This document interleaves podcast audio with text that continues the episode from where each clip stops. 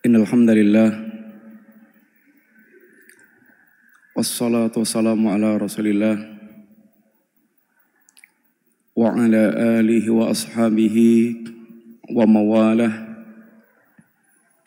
ولا حول ولا قوة إلا بالله. أما بعد. Alhamdulillah para bapak, para ikhwah Jamaah sekalian rahimani wa rahimakumullah. Yang pertama kita bersyukur kepada Allah Subhanahu wa taala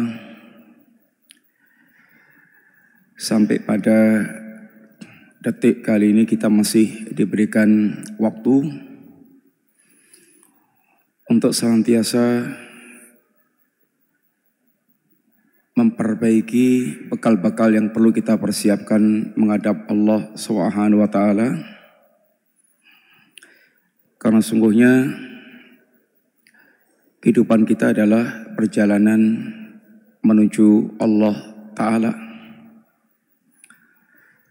Dan boleh jadi sebagian kita sudah sangat dekat nyampe kepada Allah taala sehingga pernah Fudail bin Iyad bertemu dengan seorang bapak-bapak dan bertanya, "Kam umruk?" Berapa umur Anda, Pak? Situn 60. Kata Fudail, "Idan mundu sittina sana tasiru ilallah tushiku antasila." Oh kalau begitu berarti Bapak ini sudah sejak 60 tahun yang lalu berjalan terus menuju Allah dan boleh jadi sudah sangat dekat hampir nyampe. Inna lillahi wa inna ilaihi rajiun. Tahu nggak Pak apa itu maksudnya kalimat inna lillahi wa inna ilaihi rajiun? Kemudian kata Fudail menerangkan barang siapa yang dia tahu bahwa dia adalah milik Allah dan dia akan kembali kepada Allah dan pasti nanti dia akan ditanya oleh Allah Ta'ala. Kalau dia tahu bahwa dia akan ditanya oleh Allah, maka jawaban apa yang telah dia persiapkan untuk menghadapi pertanyaan Allah Ta'ala. Kata si bapak ini, Wamal hilah. Terus gimana? Yasirah, gampang pak. Tuhsin. Ma baqiyah ghafarallahu lak ma mawba wa ma baqiyah. Silahkan Bapak perbaiki sisa umur yang ada ini. Silahkan berbuat baik di sisa umur yang ada ini. Niscaya Allah akan mengampunkan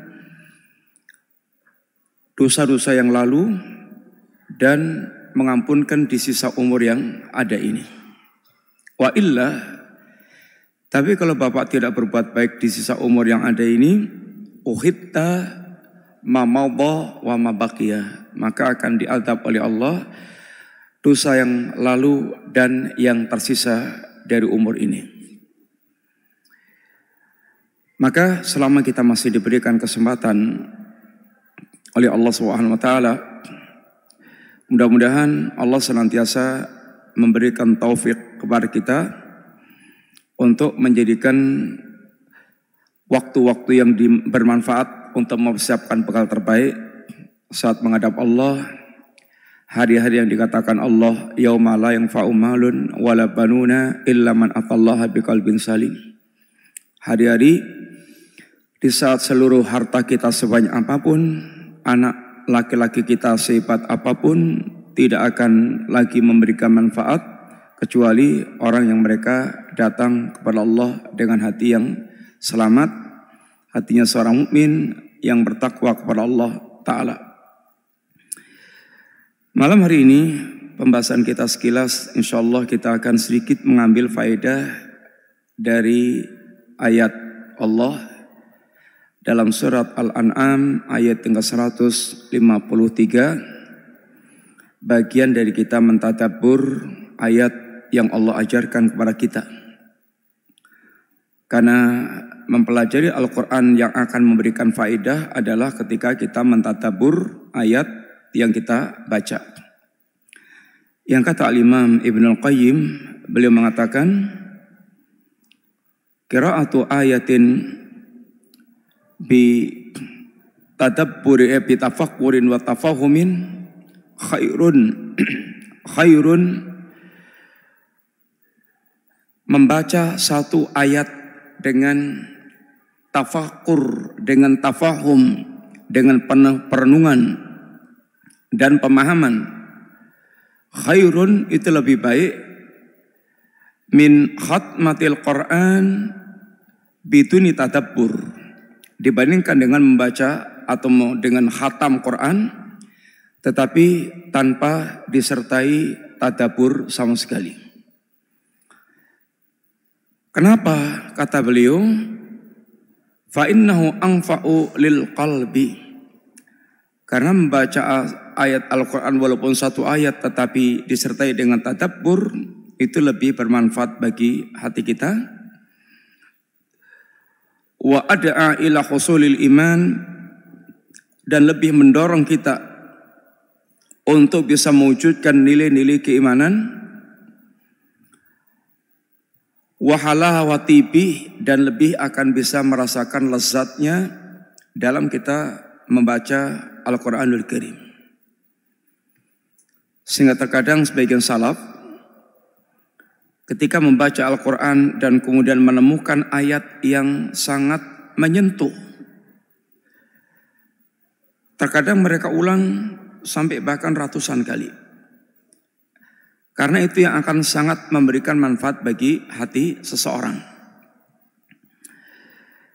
Ayat yang Allah sebutkan di dalam ayat ini, ini firman Allah Ta'ala, Wa anna hadha sirati mustaqiman fattabi'uhu.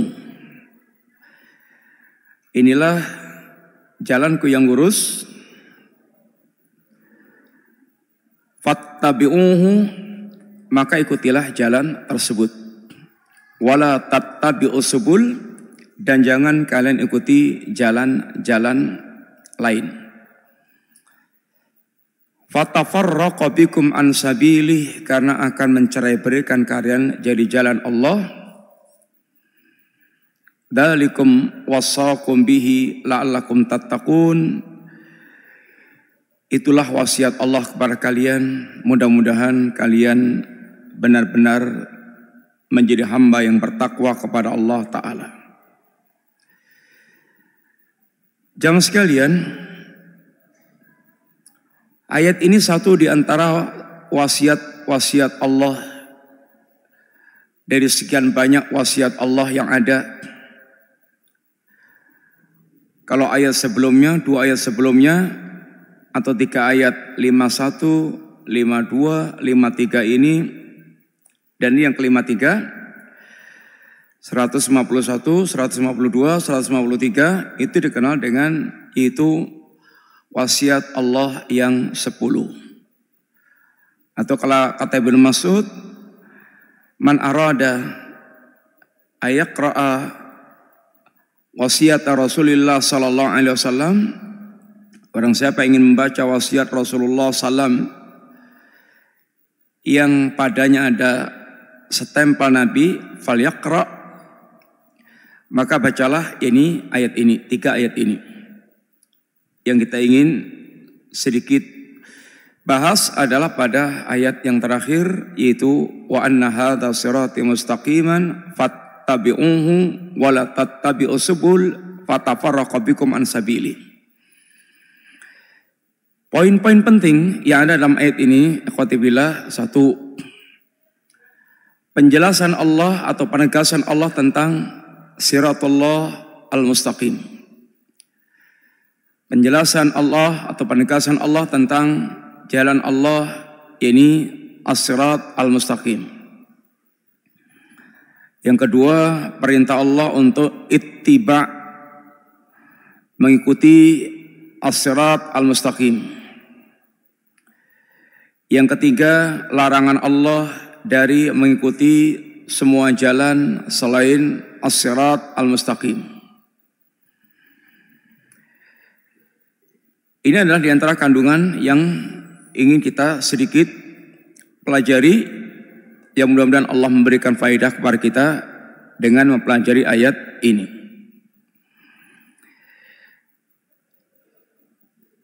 Upaya kita untuk senantiasa di atas surat al-mustaqim adalah cita-cita setiap muslim. Bagaimana dia dari awal hingga akhir bisa kemudian istiqamah di atas surat al-mustaqim. Akan tapi istiqamah di atas surat al-mustaqim itu sesuatu yang sangat berat.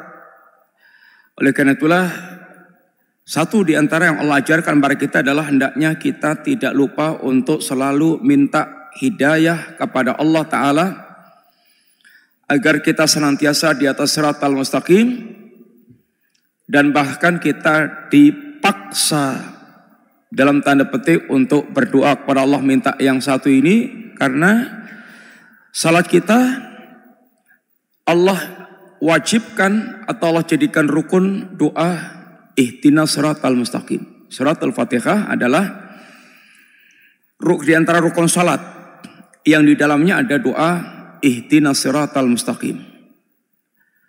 Kata Sabtu Rasak bahwa di antara semua doa-doa yang diajarkan pada kita yang paling agung adalah doa ihtina surat al-mustaqim. Kenapa? Ya kalau orang yang mereka kalau dia mendapatkan hidayah di atas surat al-mustaqim, artinya dia di atas seluruh jalan-jalan kebenaran. Dia berada di atas semua apa yang diperintahkan Allah dan di atas sikap menjauhi semua larangan Allah Subhanahu. Maka doa ini ada doa yang paling agung. Doa untuk senantiasa bisa di atas as-sirat al-mustaqim. Dan seorang untuk dia betul-betul bisa memiliki hidayah atau mendapatkan hidayah, ini perkara yang istimewa. Karena tidak setiap orang, bahkan sekalipun orang-orang yang mereka dekat dengan sumber hidayah, mereka mendapatkan hidayah Allah Ta'ala. Hidayah di tangan Allah mutlak. Maka untuk kita mendapatkan hidayah, hendaknya tidak lupa senantiasa kita merengek dan berdoa kepada Allah Ta'ala. Nabi Nuh sumber hidayah, artinya sumur hidayah yang menyampaikan hidayah kepada manusia. Tetapi istrinya Nabi Nuh dan anaknya termasuk orang yang tidak mendapatkan hidayah. Demikian pula istrinya Lut. Sedangkan suaminya Nabi. Demikian pula ayahnya Nabiullah Ibrahim, sedangkan anaknya seorang nabi dan bahkan memiliki gelar-gelar yang sangat agung. Khalilur Rahman, Imamul Muwahidin, Abul Anbiya, tapi toh bapaknya sendiri Allah tidak memberikan hidayah kepada kepadanya. Demikian pula orang yang sangat dekat dengan Nabi senantiasa memberikan pembelaan kepada dakwah Rasulullah Sallallahu Alaihi Wasallam, sang paman Abu Talib, yang sampai detik-detik terakhir kehidupannya Nabi berusaha untuk menuntun ke jalan hidayah. Akan tapi sampai matinya Abu Talib tidak mendapatkan hidayah Allah Ta'ala. Sehingga hidayah urusan Allah yang Allah berikan pada orang Allah kendaki dari hamba Allah yang Allah cintai. Sehingga hendaknya seorang dia senantiasa kita senantiasa merengek meminta pada Allah yang hidayah. Kita tidak sedang ingin membahas tentang hidayah ini, tetapi yang kita bahas adalah hakikat as-sirat al-mustaqim. Hakikat jalan yang lurus yang diterangkan oleh Allah Subhanahu wa taala. As-sirat al-mustaqim Realnya adalah Al-Quranul Karim, As-Sunnah An-Nabawiyah, dan Sabilus Sahabah.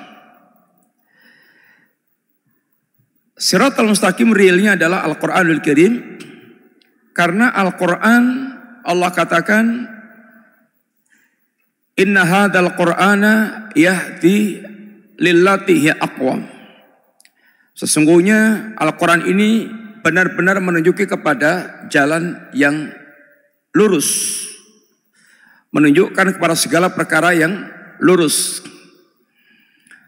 Sebagaimana pula perkataan jin Ya qaumana Inna sami'na kitaban Unzila min ba'di Musa Musaddiqan lima baina yadayhi Yahdi ilal haqqi wa ila siratim mustaqim.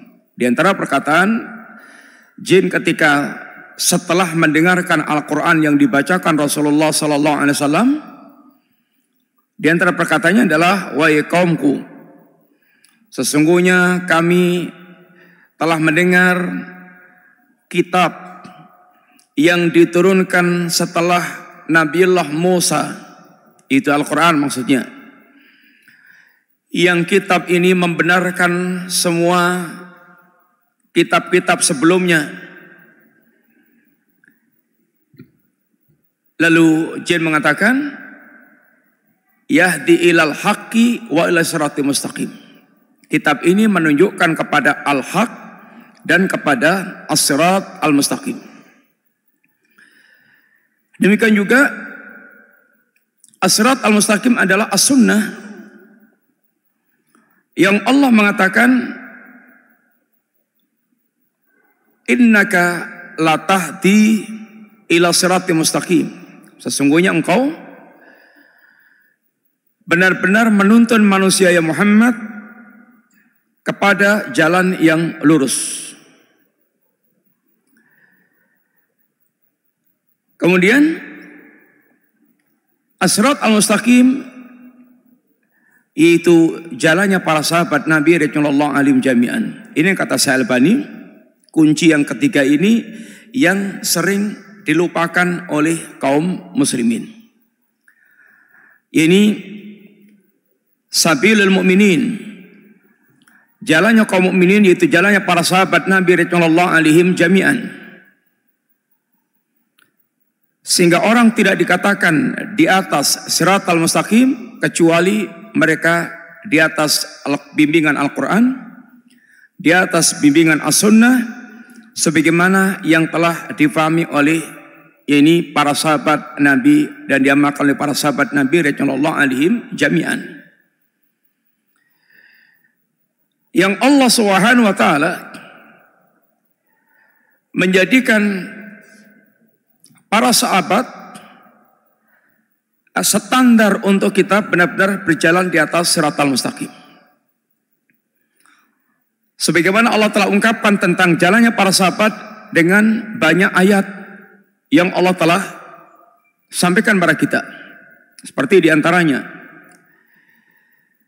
Wa may yushaqiqir rasula min ba'di ma tabayyana lal huda ghaira sabilil mu'minin nuwallihi ma tawalla wa nuslihi jahannam wa sa'at masira Barang siapa yang mendurakai Rasul setelah jelas baginya petunjuk Allah tidak mencukupkan sampai di sini Sesungguhnya seandainya sampai di sini pun telah cukup. Tapi Allah tidak mencukupkan berhenti sampai di sini. Wayat tapi ghaira sabilil mu'minin Allah melanjutkan dengan dan mengikuti selain jalannya kaum mukminin. Tentu pertanyaannya adalah siapa al-mu'minun yang dimaksudkan di dalam ayat ini? Tentu tidak lain adalah para sahabat Nabi Rasulullah alim jami'an. Yang tentang para sahabat telah mendapatkan kepastian pujian dari Allah Subhanahu wa taala. Bagaimana Allah memuji tentang para sahabat mereka adalah ulaika humus sadiqun. Bagaimana Allah memuji tentang para sahabat ulaika humul mu'minun. Ulaika humul mu'minuna haqqan. Ulaika humul muflihun. Ulaika humur rasyidun. Ini semuanya adalah pujian-pujian Allah yang paling berhak menyandang pertama kali adalah para sahabat Nabi Rasulullah jami'an. Apalagi Allah Subhanahu wa taala memberikan dengan kalimat-kalimat takyin kalimat-kalimat yang menunjuk secara jelas Siapa yang dimaksudkan dengan ulai kaum musaddiqun, ulai kaum muflihun lil fuqara'il muhajirin alladziina ukhriju min diyarihim wa amwalihim yabtaghuna fadlan min Allah wa ridwanan wa yansuruna Allah wa rasulah ulaika humus shadiqun. Allah katakan ayat ini tentang muhajirin yang mereka orang yang telah meninggalkan seluruh hartanya meninggalkan semua asetnya dengan niat semata-mata dalam rangka untuk mencari keridhaan Allah dan karunia Allah dalam rangka untuk memberikan pembelaan terhadap agama Allah dan Rasulnya maka mereka Allah tegaskan ulaika humus sadiqun. Demikian pula ketika Allah memuji mereka dengan ulaika muflihun adalah para ansar yang Allah sebutkan walladzina tabawwa'ud dara wal iman. Ini orang-orang Ansar yang telah menyediakan ini kampung halaman dan mereka telah beriman min sebelumnya. Demikian pula bagaimana pujian-pujian Rasulullah SAW kepada para sahabat Nabi. Baik pujian secara global maupun pujian secara rinci artinya global, berkaitan dengan semua generasi para sahabat Nabi. Khairun nasi qarni, sebaik-baik masa adalah pada masaku. Sebaik-baik manusia adalah orang mereka hidup pada masaku. Ini para sahabat Nabi radhiyallahu alim jami'an. Nabi mentamsilkan para sahabat dengan an-nujum, dengan bintang. Dan tamsil Nabi ini bukan tanpa atau bukan kosong dari makna, tetapi sebagaimana bintang dikatakan Allah, fungsinya berapa ya kawan? Fungsi bintang. Ada berapa fungsi bintang itu? Apa fungsinya bintang? Yang pertama, rujuman syayatin. Yang kedua, apa yang kedua? Kalian? Pertama rujuman lisayatin. Terus zinatan lisama. Yang ketiga, iya, ini alamat yuhtada bi. Bintang fungsi pertama adalah rujuman lisayatin atau zinatan lisama. Yang pertama, hiasan bagi langit. Yang menunjukkan para sahabat adalah hiasan bagi umat ini manusia yang terbaik, yang paling indah dalam seluruh perkaranya. Silahkan antum mau bicara tentang apa, maka tidak akan pasti para sahabat menempati pada tempat juara satu. Tidak ada yang bisa mengguli tentang apa yang ada pada para sahabat Nabi Rasulullah alaihim jami'an. Yang secara global kata Nabi, la tasubbu ashabi Lau anna ahadakum anfaqa misla uhudin dhaban ma atraka mutta au nasiba mutta hadim au nasibahu. Jangan kalian caci maki para sahabatku. Seandainya di antara kalian ada yang infak dengan emas sebesar gunung Uhud.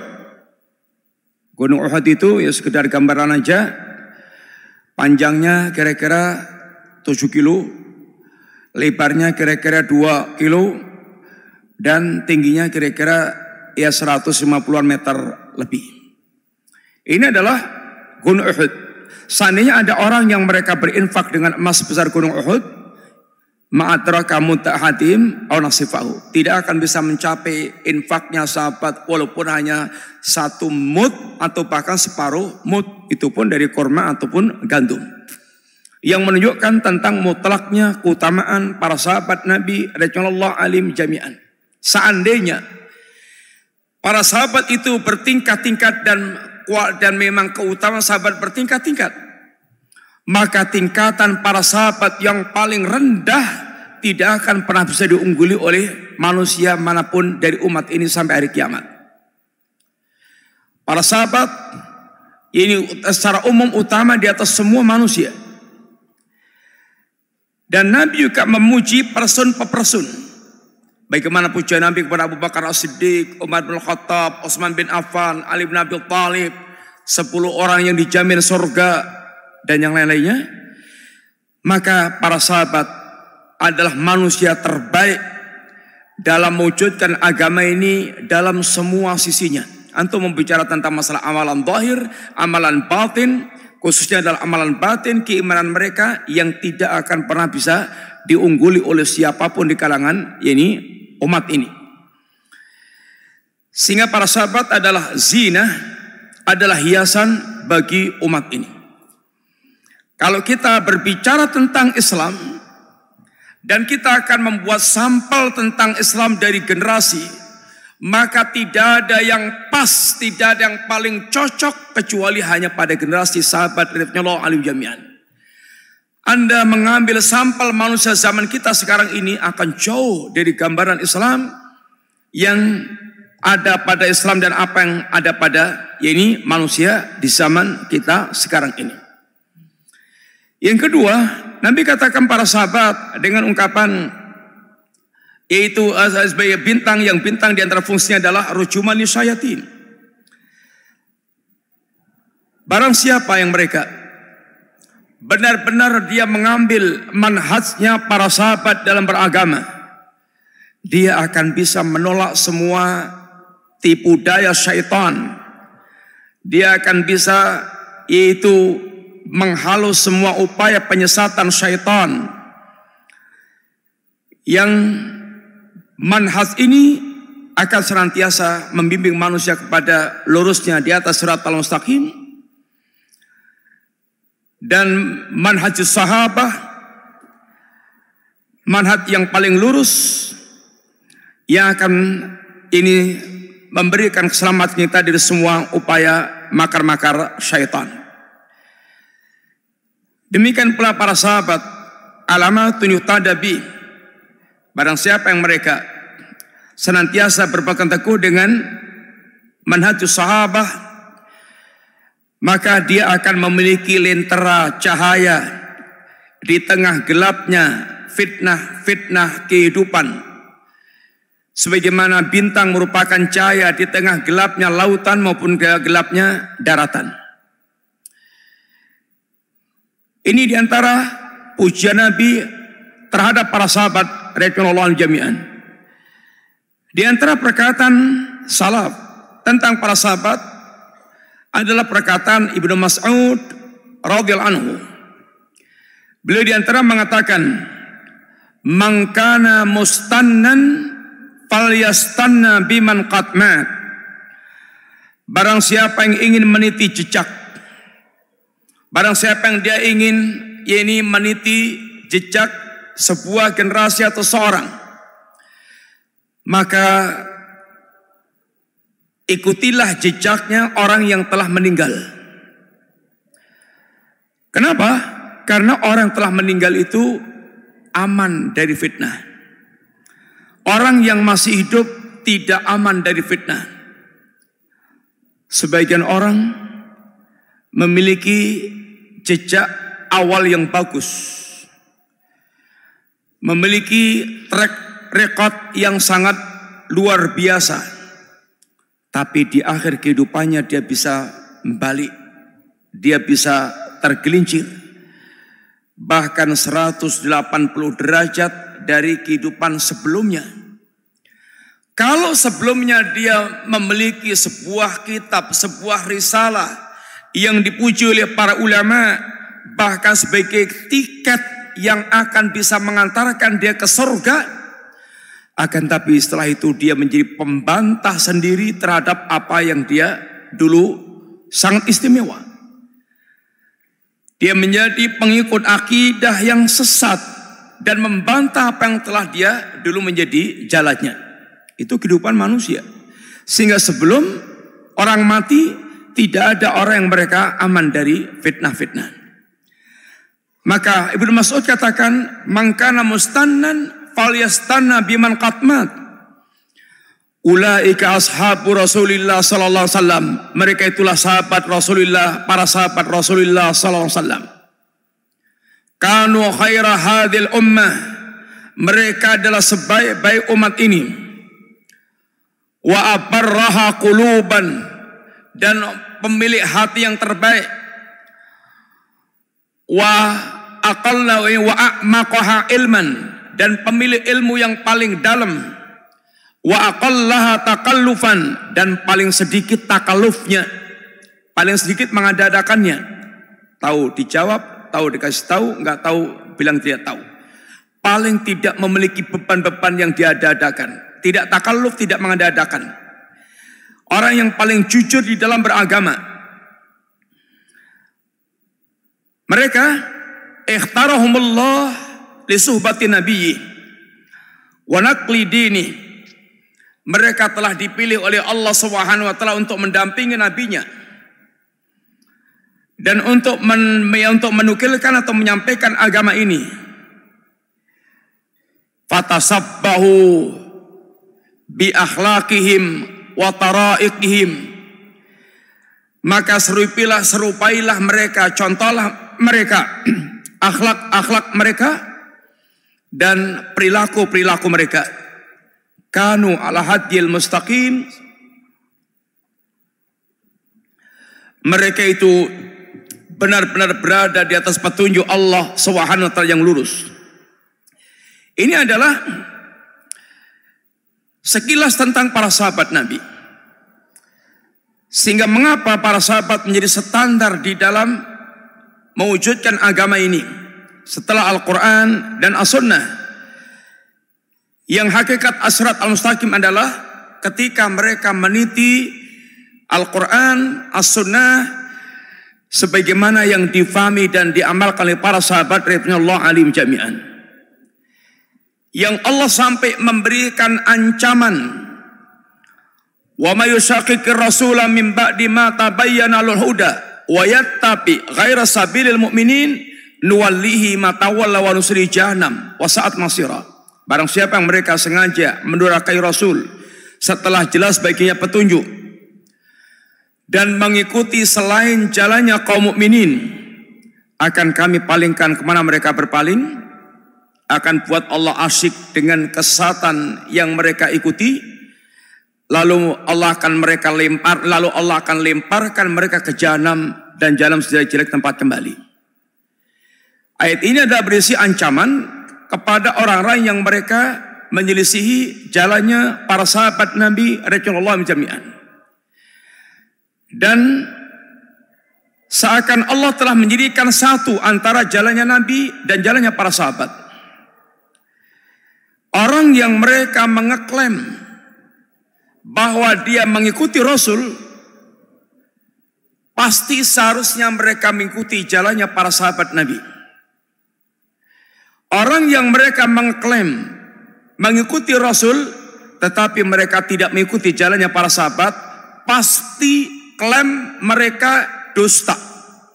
Sebagaimana klaimnya orang yang mereka mengikuti Al-Quran tetapi tidak mau mengikuti As-Sunnah. Kenapa?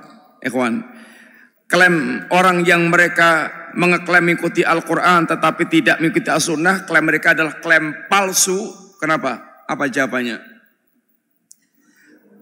Orang mengeklaim mengikuti Al-Quran, tetapi prakteknya mereka tidak mau mengikuti as-sunnah atau menolak as-sunnah. Maka klaim mereka mengikuti Al-Quran klaim palsu. Kenapa? Antum gimana? Hmm. Kenapa kira-kira alasannya? Orang yang mereka mengklaim mengikuti Al-Quran tapi nggak membuktikan as-sunnah klaimnya itu pasti palsu. Apa alasannya?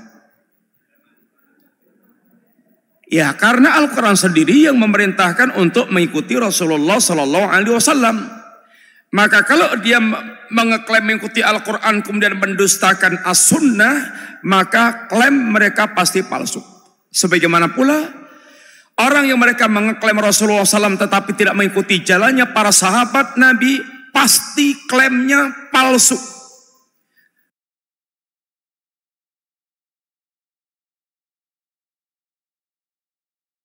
Pasti klaimnya palsu. Baik dia sadar atau enggak sadar, karena Rasulullah SAW yang memerintahkan kita untuk mengikuti jalannya para sahabat Nabi Rasulullah alim jami'an. Bahkan Allah seakan menjadikan satu antara jalan beliau dengan sunnahnya para sahabat Nabi. Ketika Rasulullah SAW beliau menyampaikan kabar tentang perjalanan umat ini sepeninggal beliau akan banyak ikhtilafat, banyak penyelisian-penyelisian dari jalan yang lurus ini. Wasiat Nabi adalah alaikum bisunnati wa sunnatil khulafai rasyidin al-mahdiyin. Ikutilah yang ini pegang, yang berpegang teguhlah kalian dengan sunnahku dan sunnah para sahabatku. Tetapi ketika Nabi menyebut memerintahkan kita untuk berpegang teguh dengan sunnah itu apa ungkapan Nabi? Tamassaku biha abdu aliha bin nawajid. Nabi menggunakan kata ganti tunggal bukan kata ganti musanna tamassaku bukan tamassaku bihima bukan abdu alihima tapi tamassaku biha abdu aliha yang menunjukkan seakan sunnah Nabi dan para sahabat adalah satu sunnah yang tidak bisa dipisahkan.